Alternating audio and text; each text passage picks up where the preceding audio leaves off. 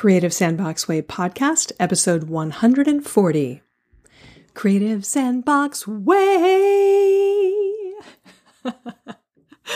Hello, I am Melissa Dinwiddie, creativity instigator, facilitator, trainer, passion pluralite artist, and author of The Creative Sandbox Way, which you can find at an Amazon near you.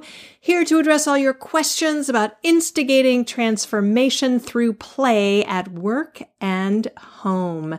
Whether you think of yourself as not artistic, not creative, which is a lie or you think of yourself as an artist, as a creative of any kind, or anything in between. No matter how you define yourself, feeding your creative hungers makes you feel more alive. It's how you change your life, and it's how you change the world, because that is how it works. Change your life, and the world changes. And guess what? Play is how we get there. Play is not the opposite of work. Play is how we make work more effective. And wait, whoa, whoa, whoa, whoa, whoa, what just happened? what just happened? Wait, where's the intro music?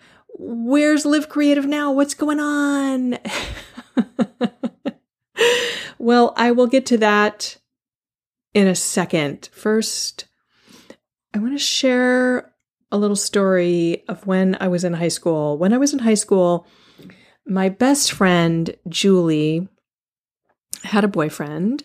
I don't even remember his name, but I remember that he loved the band Genesis. I don't know if you remember the band Genesis.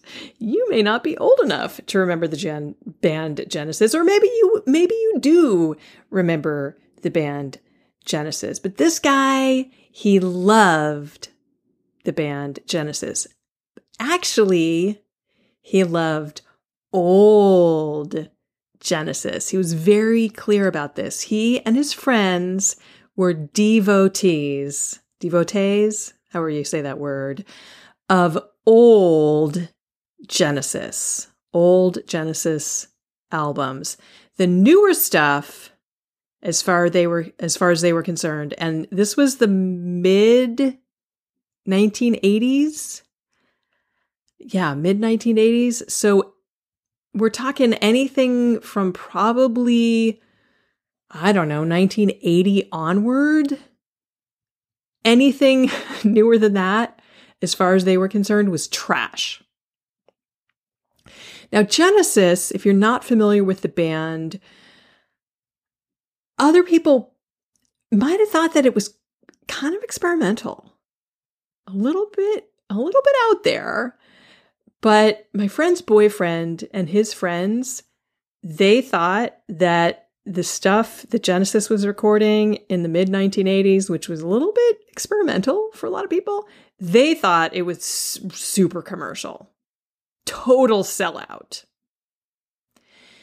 And the musicians in that band who later struck out on their own, Phil Collins and Peter Gabriel, when they split off to make solo solo albums, oh my god. My friend's boyfriend they just considered them total commercial whores, really. Totally disgusted with them. This is what fans do. I mean, not all fans, but a lot of fans feel like they own an artist's creation, like it is as much theirs as the creators. And I get that. I I understand that. I ha- I haven't gotten as much that way as my friend's boyfriend got about Genesis, but I, I understand that. A more extreme version of this is the the novel and later film Misery by Stephen King, where the there's an author in that story who wrote a series of books and he ends up getting in a car accident early on in the story. I never saw the film, I never read the novel, but I went to see the stage play of this story, Misery. And the author gets in a car accident and drunk driving. He's just finished the latest of this series of novels and uh, he gets picked up by a nurse who turns out to be like a psychopath. and she is a total fan, like complete and utter fan of his work. And she reads the manuscript that he's just finished. And in this manuscript that he's just finished, and she's rescued this guy and he's mangled his leg in this car accident, but she's a nurse, so she's his savior, right? Well, they're off in the middle of the woods somewhere. And spoiler alert, spoiler alert, if you haven't read the book or seen the movie and you want to go see it, you should not listen to the next few minutes because she reads the manuscript and in the manuscript he has he's sick and tired of of writing this character's story. He's tired of it, so he kills off the character. And she just goes ballistic totally goes ballistic. And in the stage play, and I think in the novel, she ends up chopping off the guy's leg.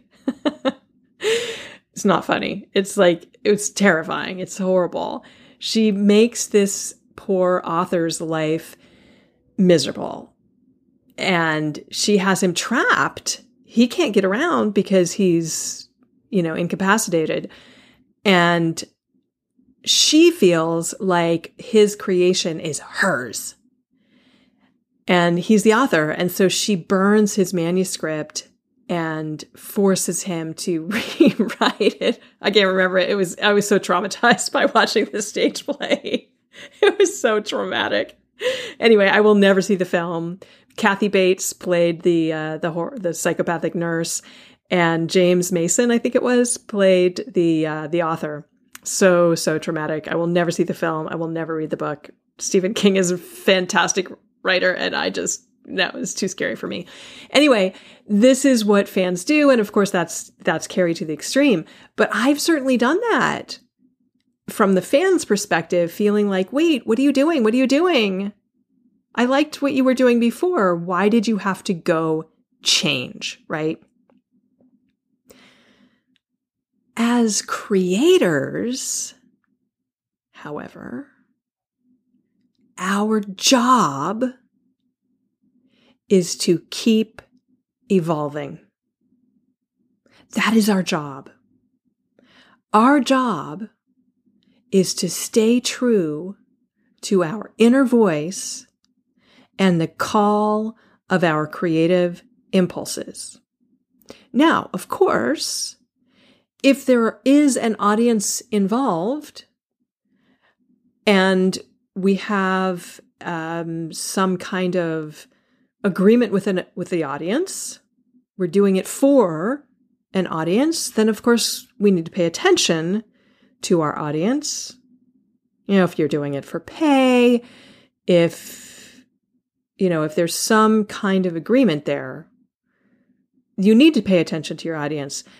But you have to stay true to your inner voice.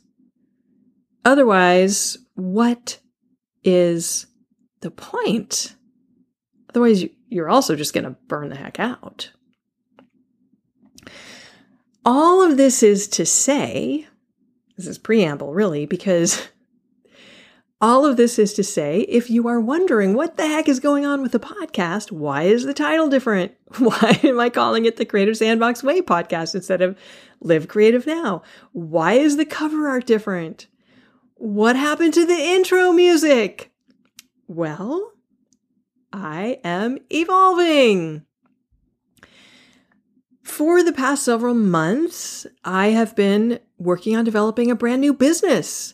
I've mentioned it on the podcast, I've been building a consultancy to help organizations solve business problems using play based methodologies.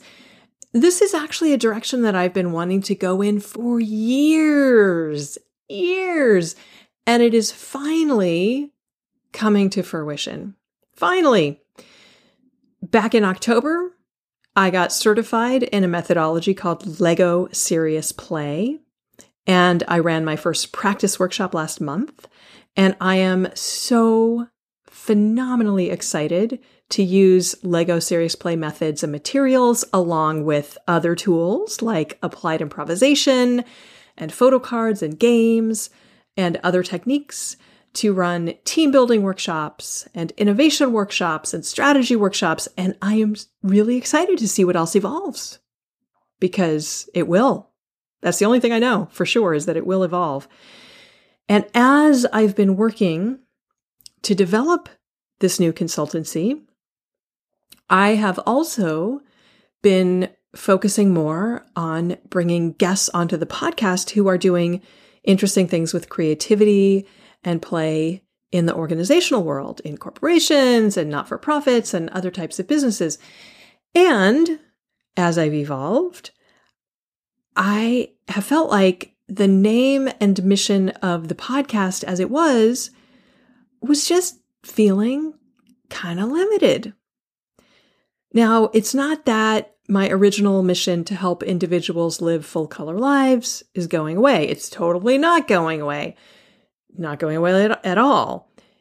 It is just that now that my mission extends to the workplace too and to helping teams and groups in addition to individuals um the title Live Creative Now, while I love the directive in that title, it doesn't feel like it adequately covers what I want to say anymore. And also, I was feeling like I needed a name that that would would tie together the various parts of my business like for branding purposes. I felt like I had one business is called Living a Creative Life, and the other business is called the Creative uh, Creative Sandbox Solutions. That's the name of my consultancy. My book is already called The Creative Sandbox Way. My community, my online community for women, is called the Creative Sandbox Community. And then my podcast is called Live Creative Now. It just didn't make sense that I had all these different names going on. So I've got this B2B arm that serves other businesses, and I've got the B2C arm that serves individuals. And one thing that's consistent between the two different arms is my core creative sandbox philosophy. So it just made sense to simply call my podcast the Creative Sandbox Way podcast. And so that's what I decided to do on your end, you may not actually notice a whole lot of difference going forward beyond the fact that, of course, I don't have any intro music yet because, hey, this is a work in progress. Welcome to life. and of course, the cover art is different and the title is different. On my end, I gotta say, it feels like kind of like the world has opened up. It I feel this sense of freedom to talk about things that I didn't feel free to talk about when the podcast was called Live Creative Now, strangely enough. And I feel a sense of freedom to invite guests that I didn't feel free to invite on before. Sort of weird. But that's the power of naming. I could probably be its own episode, actually, the power of naming. Metaphors, words, names are very powerful. Something to think about as you proceed forward in whatever is going on in your own world. If there's something that you're feeling a little bit blocked around, maybe there's a way that you can change what you call it and it could it could unblock something for you. Anyway, all of this is to say, like everything else, like my new consultancy, Creative Sandbox Solutions, and like my art and like my life and like yours as well, the podcast is evolving. And I don't know yet where it's going to take me, but I'm excited to see. And I hope that you will continue to join me on the journey.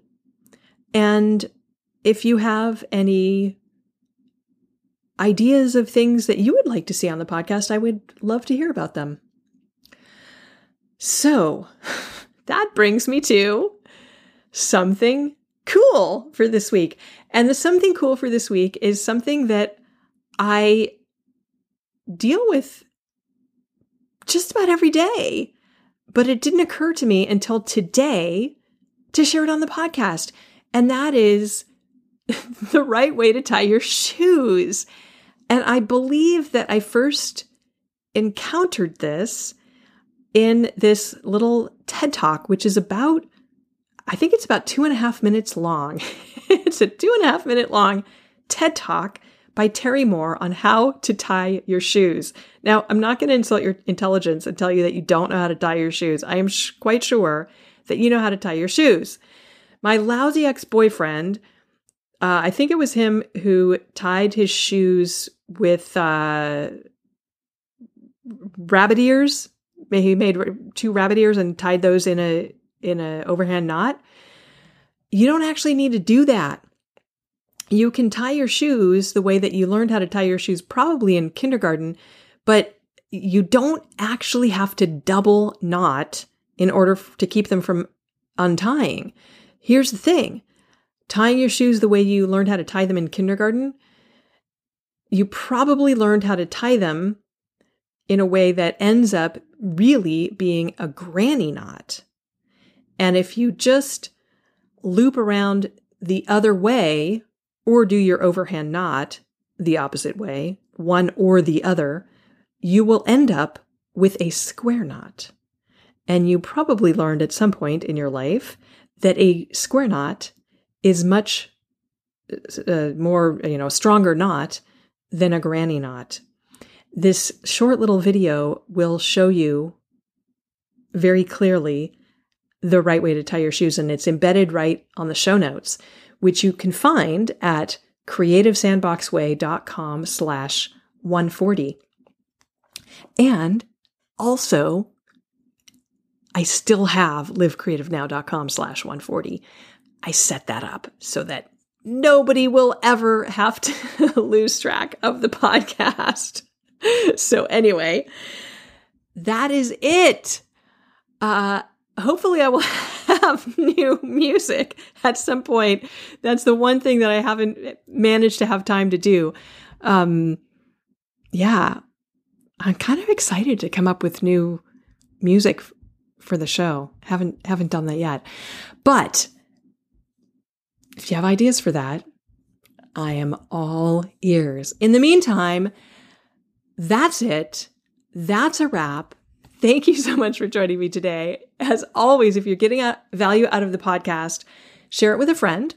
And I would be super appreciative if you would take a moment, hop on over to iTunes and leave a rating and review. Again, you know, it's not for my ego, although I really do like getting nice reviews. It, it does make me feel really good. And when I'm feeling down and I read a nice review, it does really boost my mood. But the purpose of those reviews is that when somebody is looking for a new podcast to listen to, when they do a search, podcasts that have more reviews show up higher in the search results. So you can actually make a difference for somebody else by leaving a review over on iTunes.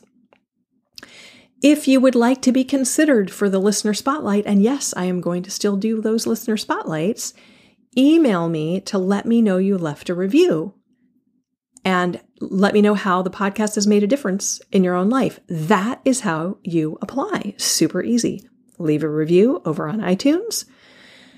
Let me know how the podcast has made a difference in your own life. Send me that email. And if I pick you, we'll have a really fun, super relaxed conversation, and you'll get to be featured on the podcast. Super cool. That is it. Until next time, thanks again for joining me, and as always, go get creating. Mwah!